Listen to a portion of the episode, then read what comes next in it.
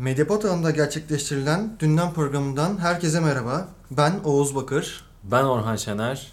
Ayda 2 kez, 2 haftada bir dijital medyada ve teknoloji alanında ne olup ne bittiğini tartışacağız. Yalnız şöyle bir dipnotumuz var. Bu diğer teknoloji programlarına benzemeyecektir. Teknolojiyi övmüyoruz, yeriyoruz.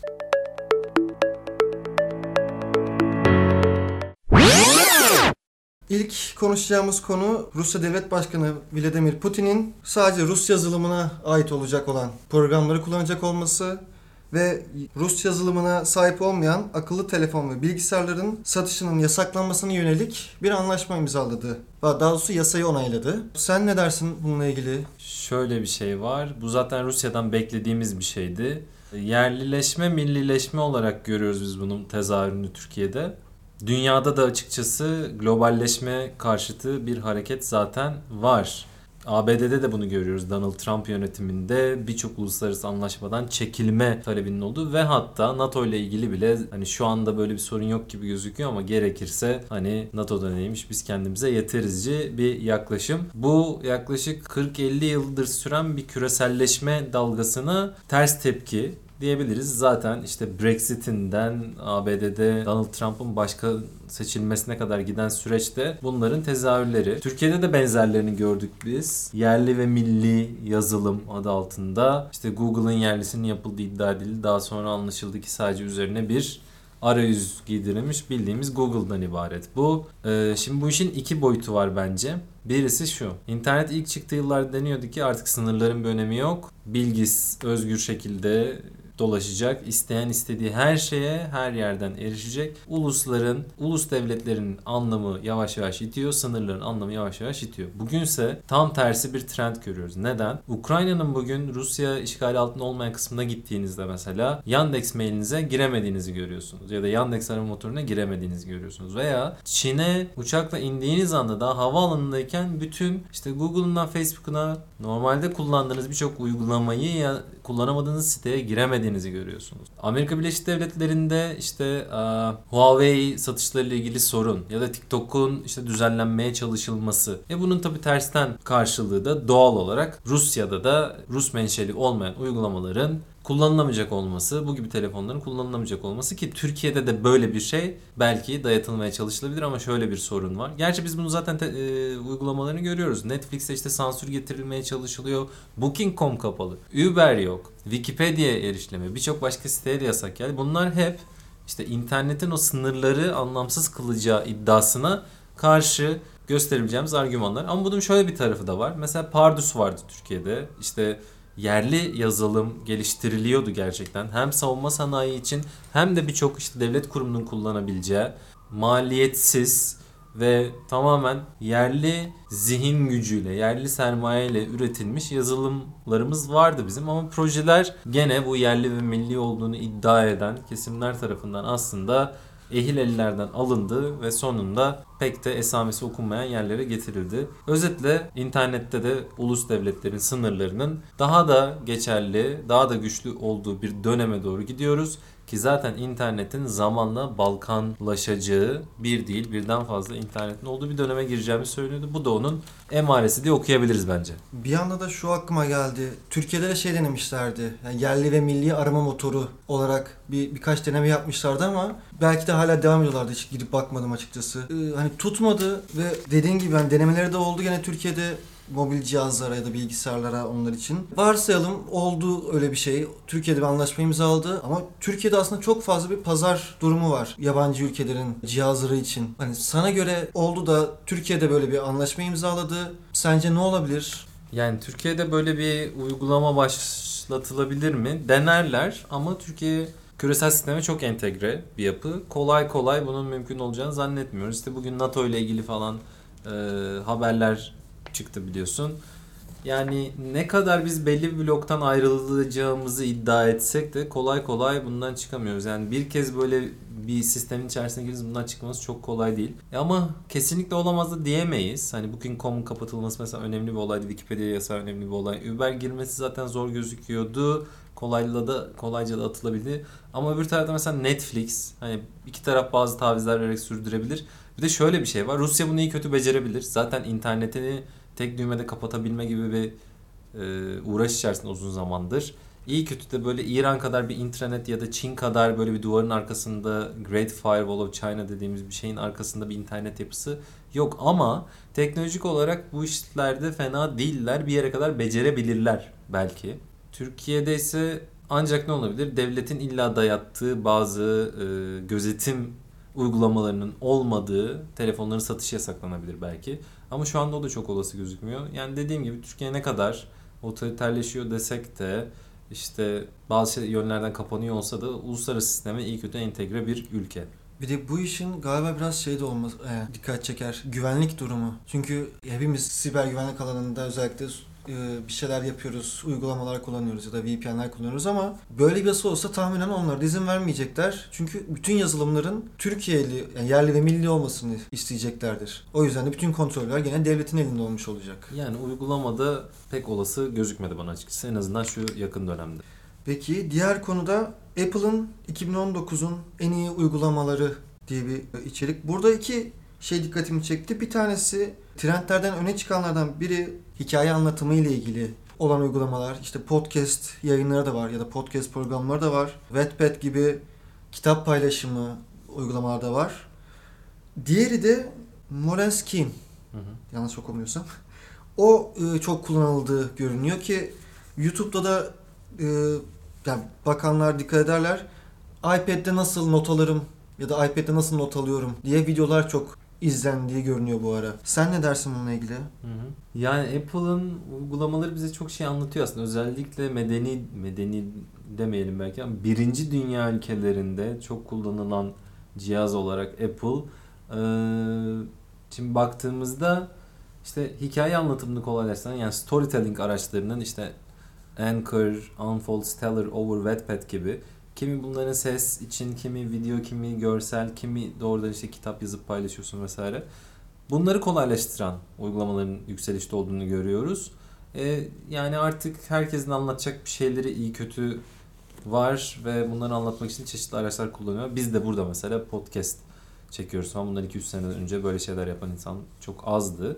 Doğal olarak bunların güçlenmesi anlaşılabilir bir şey. Öbür tarafıysa enteresan. İşte iPad'deki Flow by Moleskine uygulaması işte en çok kullanılanlar arasına girmiş. Şöyle bir şey var. Bilgisayar ilk çıktığında hep hani zannediliyor ki şöyle bir iddia oluyor. Artık kağıt kaleme gerek kalmayacak ama kağıt baktığınız zaman muazzam bir teknoloji. Kağıt kalem teknolojisi. Neden? Hava şartlarından kolay kolay etkilenmez. Cebimize katlayıp koyabilirsiniz. Her yerde her şartta yazabilirsiniz. Çok esnektir. Her tür fontla yazabilirsiniz, çizebilirsiniz, karalayabilirsiniz, silebilirsiniz, not alabilirsiniz. Keza biz de şu anda elimizde kağıt tutuyoruz. Bu çok önemli. Bunların çoğunu bilgisayarda kolay kolay yapmak mümkün değil. Bu ikisini birleştirdiğini iddia eden birçok uygulama vardı. iPad ilk çıktığından beri işte styluslarla yazılabildiğini vesaire iddia ediyor ama hani deneyenler bilir hiç kolay değildir. iPad son modelleri ve de işte iPen'le birlikte çok gerçekten hani hassasiyeti arttı. Yani gerçek kalem hassasiyetine ulaşması tabii henüz mümkün değil ama oldukça iyileşti. Moleskine zaten defter meselesinde bilenleri bilir. Bir efsanedir. Ben de yıllarca Moleskine yazdım. Artık tabii döviz fiyatları nedeniyle biraz zor ama bunun iPad uygulamasının hiç fena olmadığını biliyorum. Orada bir ara çözüm olarak görülüyor. Zaten daha önce Moleskine'nin şeyi de vardı. Moleskine fiziksel deftere yazıyorsun, fotoğrafını çekiyorsun, uygulamayla işte Evernote'a atıyorsun gibi böyle ara çözümler de vardı. Bunların zamanla artacağını göreceğiz. Çünkü kağıt kalem kolay kolay kurtulabilecek bir şey değil. İnsanların workflow'unda büyük kolaylık yaratıyor. O sebepten bunun da anlamlı bir gösterge olduğunu düşünüyorum. Şöyle bir şey soracağım ama direkt sana senin durumunla ilgili soracağım bunu. Mesela insanlar çoğu şeyi niye bilgisayarla not alıyorsunuz, kağıt kalem kullanmıyorsunuz deyince şunu söylüyorlar. Çünkü daha hızlı, daha çabuk alıyoruz ve daha rahat. Copy paste yapabiliyoruz eğer istediğimiz bölüm varsa. Yani sen hem bir akademisyen olarak hem de devamlı araştırma mesela yaptığını biliyorum senin devamlı. Ve bir yandan da bir Apple kullanıcısısın. Apple'ın bütün ürünlerini neredeyse kullanıyorsun gördüğüm kadarıyla.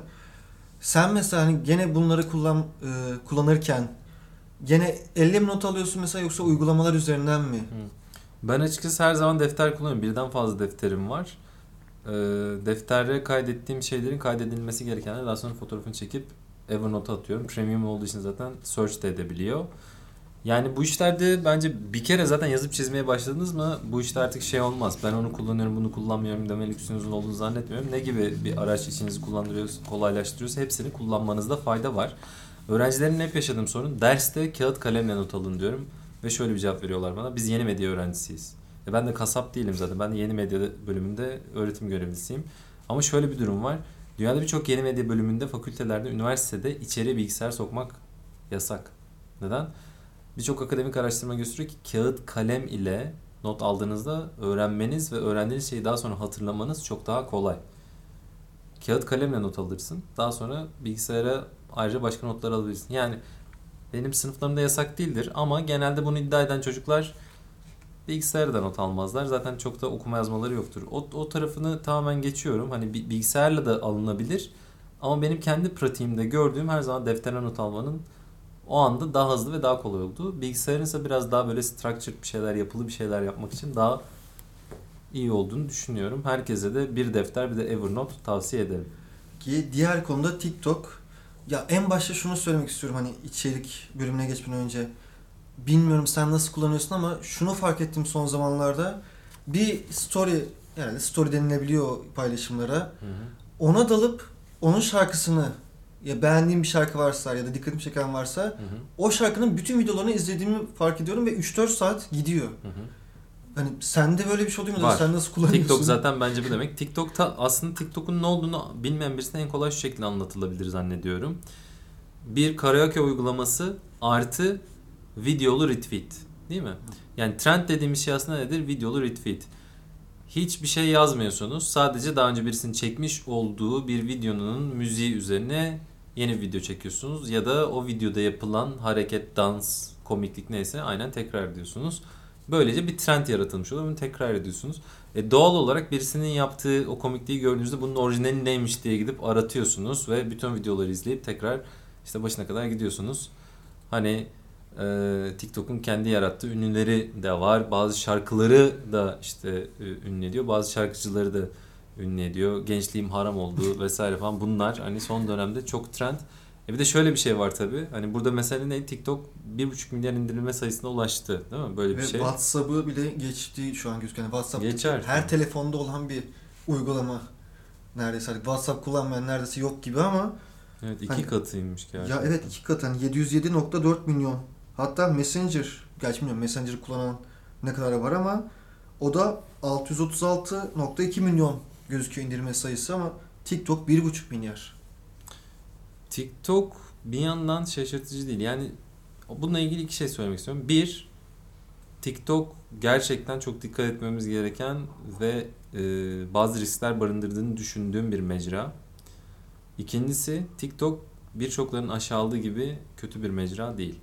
Şimdi ilki şu, neden riskli? Çin menşeli olduğu için Facebook üzerinde kötücül amaçları olan kişi, kurum ve devletlerin gerek ABD seçimlerinde gerek işte birçok ülkenin siyasi sahnesinde manipülasyon yapabildiklerini gördük. Evet, reklamları ve sakladılar. Özellikle reklamlar hususunda değil mi? Troller, botlar vesaire manipülasyona açık bir alan sosyal medya kolaylıkla. Ki bunlarda çoğunda çok büyük bir kasıt da olmuyor. Ancak TikTok'ta şöyle bir şey var. Çin menşeli.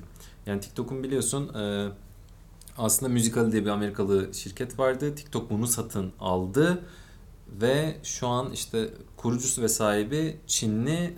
Aynı zamanda kendisi makine öğrenmesi uzmanı. Bu alanın doktorası var.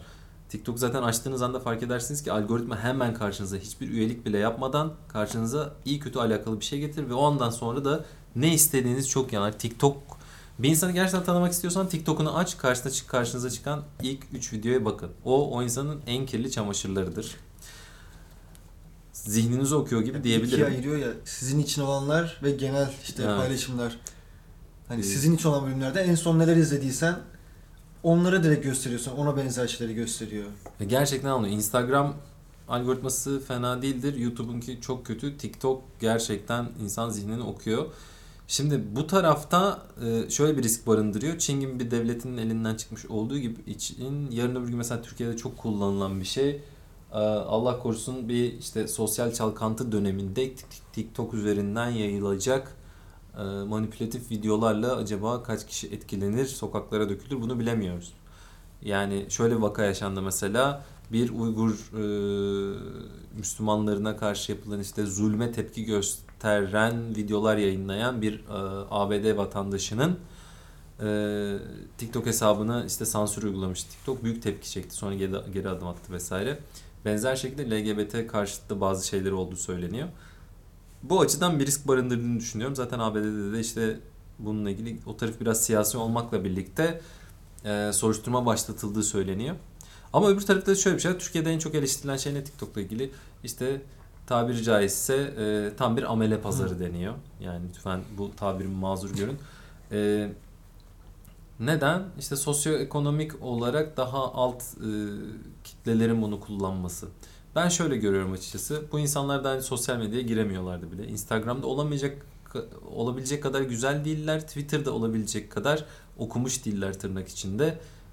Kendilerini ifade edecek bir yer bulamıyorlardı. TikTok'ta komiklik yapıyorlarmış. Yapsınlar kime ne? Dans etsinler kime ne? Ay o iğrenç, bu çirkin. Kimse sizin istediğiniz kadar güzel, akıllı, sempatik olmak zorunda değil. Bence yani şöyle bir iddia var. TikTok'a gireceğine işte kitap okusun. Sanki sen bütün gün Dostoyevski okuyorsun. Hiç buralara takılmayalım. Kullanan kullansın. TikTok'u seviyoruz. Ya bir de şöyle bir şey var. Hatta bununla ilgili çok farklı mecrada yayınlandı. Biri dikkatimi çeken şey, öbürü de yayınlanan bir şey. Washington Post yayın yapıyor sadece TikTok için. Evet, gazeteciler aslında iyi bir şekilde kullanabilir. Evet, hani yayın mecrası kullanıyor. Öbür mevzu şu. Biraz gezinirken fark ettim. Will Smith TikTok çekiyor. Hani ki Will Smith'e çok para veriyorlar bu işte. Ya ve hani şey, hani Will Smith'in belki ihtiyacı yoktur şey için. TikTok çekeyim de azıcık eğleneyim. Ama orada ve gene görünürlük sağlıyor. TikTok'ta belki kullanan kişi Will Smith'in işte Ben Efsaneyim ya da Hancock'u izlemedi. Ya da izlemiş olabilir. Bilmiyorum onu da. Ama mesela orada onu görüp ya kim bu adam deyip devamlı bakıyor ve çok bambaşka bir profil çıkartıyor karşısına. Evet. Yani TikTok'un bence Türkiye'de kitlesinin yavaş yavaş değişeceğini düşünüyorum. Yani gelecek TikTok'ta diyebiliriz belki de. Diğer konuda şu müzik pazarında yani dijitalleştiği için müzik yapılan araştırmada şu çıkıyor, süreleri kısalıyor. Şarkıların süreleri kısalıyor. Evet yani 2009'da arasında aslında 38 saniyelik bir fark var gözüküyor ama daha önceki senelerde ortalama 10 dakikayken şu anda ortalama 2-3 dakika diye gözüküyor. Yani tabi bayağı bir eskiye gitmek lazım 30 sene 40 sene ama Led Zeppelin'in falan albümlerini hatırlıyorum. Gerçekten 7 dakika 8 dakika şarkı dinlerdik. Sonra hani ortalaması 5-6 dakika falan olmuştu. Artık gittikçe kısaldığını görüyoruz ki bu filmlerde de böyle. Yani en son işte Irishman örneğinde değil mi? 2,5 saat falan ama ona 3,5 saat da değil. Öbür tarafta baktığında işte Lord of the Rings falan 4,20 falandı. Tabi bunlar istisna ama eskiden filmlerin daha uzun olduğunu biliyoruz. Gittikçe kısalıyor.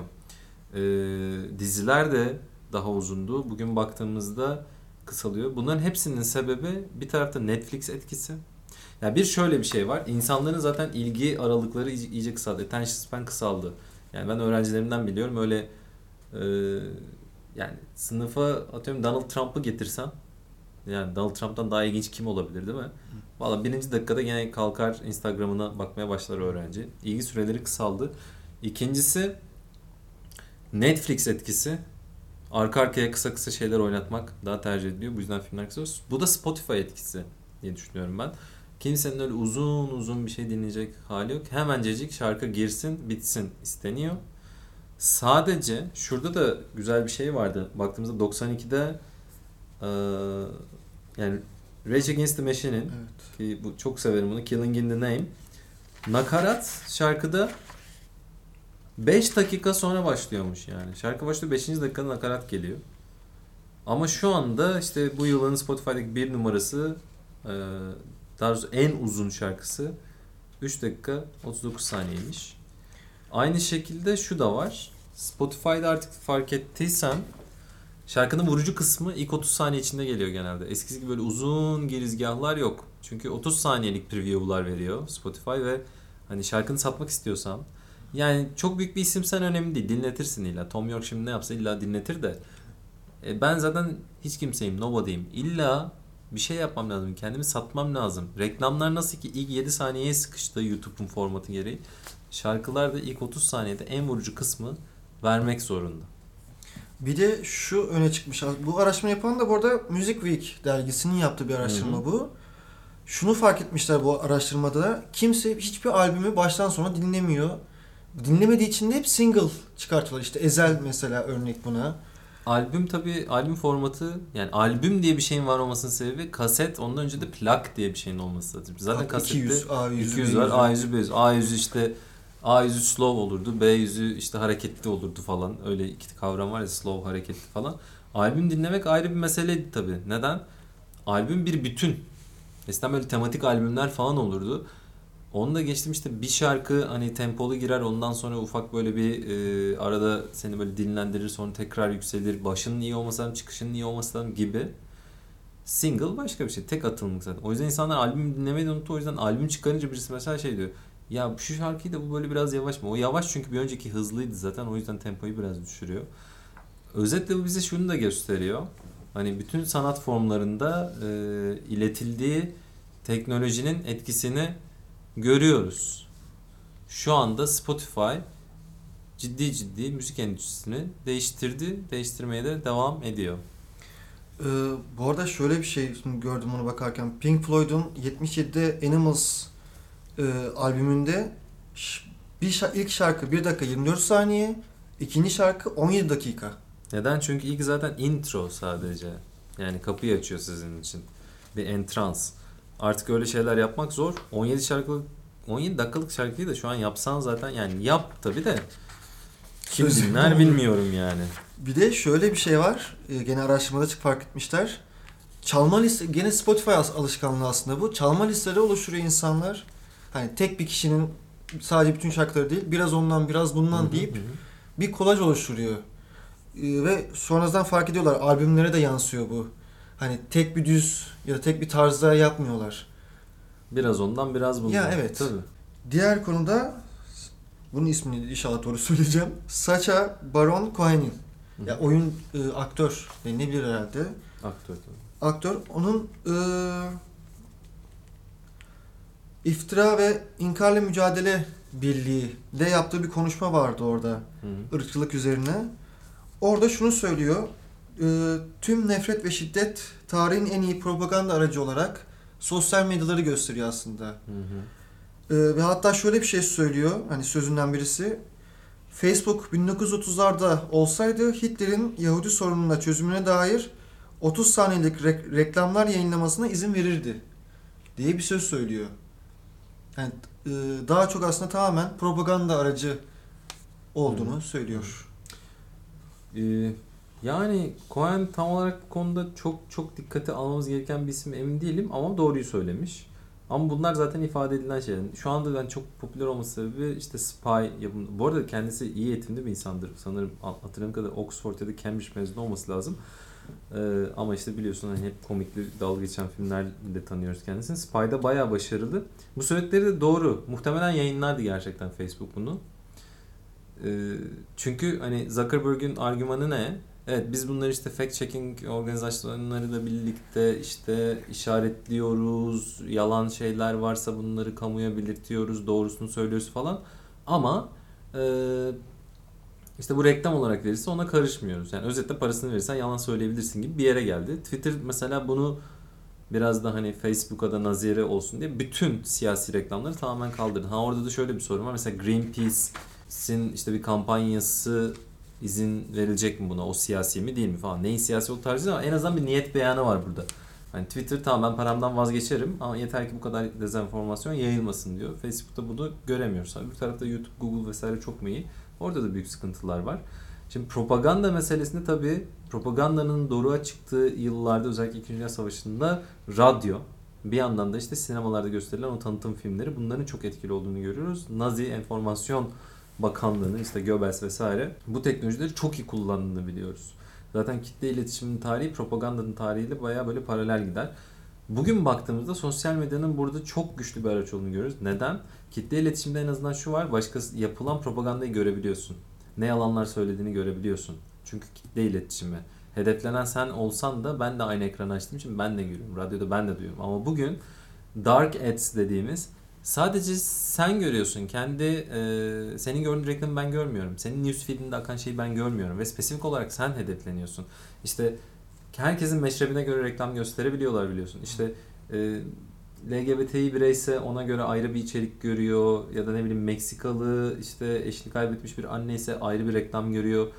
Kim ne duymak istiyorsa onu söyleyebiliyorsun ve diğerlerinin bundan haberi bile olmayabiliyor. Üstüne üstlük bütün bu gösterilen reklamların verisi daha sonra alınıp işte optimize edilebiliyor. Analytics'te tekrar bakılıyor hangisi ne kadar etkili olmuş vesaire. Özetle bu işin sofistikasyonu muazzam seviyelere gelmiş durumda ve şeffaflık iyice gitmiş ve de bütün güç propagandayı yapan kesimlerin eline verilmiş durumda. O yüzden Cohen haklı. Mevcut haliyle sosyal medya bir propaganda, yani zamanında özgürlük demokrasi getireceği düşünülen sosyal medya şu anda bir propaganda aracına dönüşmüş durumda. Bu arada şu da dikkatimi çekti, hani son olarak bunu söyleyeyim, ben de hani gene sana görüşünü alacağım gerçi ama diğerleri açıklama yapmadı ya da ben görmedim. Hani benim gördüğüm kadarıyla yapmadı hiçbiri ama sadece Facebook bir açıklama yaptı ve Zuckerberg de yapmadı. İsim verilmeyen bir yetkili, Facebook yetkilisi diye geçiyor mesela. O da şunu söylüyor, Cohen Facebook'un politikasını yanlış tanıtıyor, biz onları engelliyoruz, o tür işte nefret söylemi, savaş suç durumlarını engelliyoruz. Hani sen buna katılıyor musun ve sence neden sadece Facebook direkt hani balıklama atlayıp bunlarla ilgili açıklama yaptı? Yani neden? Facebook genel olarak bu PR işlerinde iyi. Bir kere aralarında en büyüğü diyebiliriz. Hani şu anlamda çok büyük. 2,5 milyarlık bir devlet ve devlet gibi yönetilmeye başladı Facebook. Türkiye'de de baktığımızda bu gibi ne toplantı olsa Facebook'tan bir yetkiliyi mutlaka görüyoruz. Twitter, Google vesaire bunlar hiç yetkili göndermez kolay kolay. Facebook ise paydaşlarla görüşür, toplantılara kadar vesaire. Şimdi Facebook'la ilgili birçok şey eleştirebiliriz ama bu konuda gerçekten iyiler.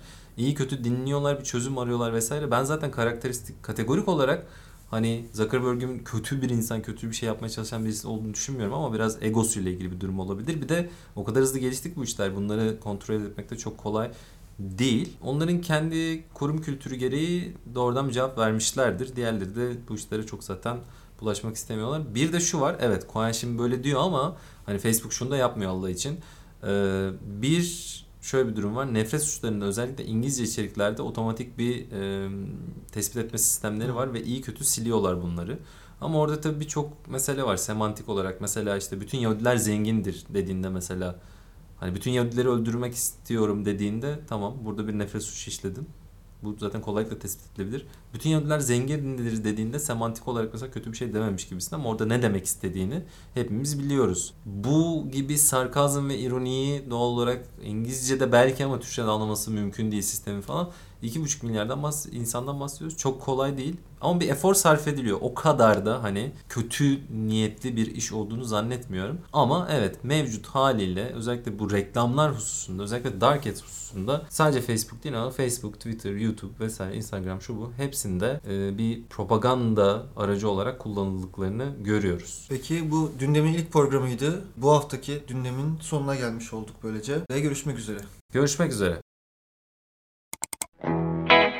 Medyapod'un podcastlerine Spotify, Google Podcast, iTunes ve Spreaker üzerinden ulaşabilirsiniz. Medyapod'u desteklemek için patreon.com/medyapod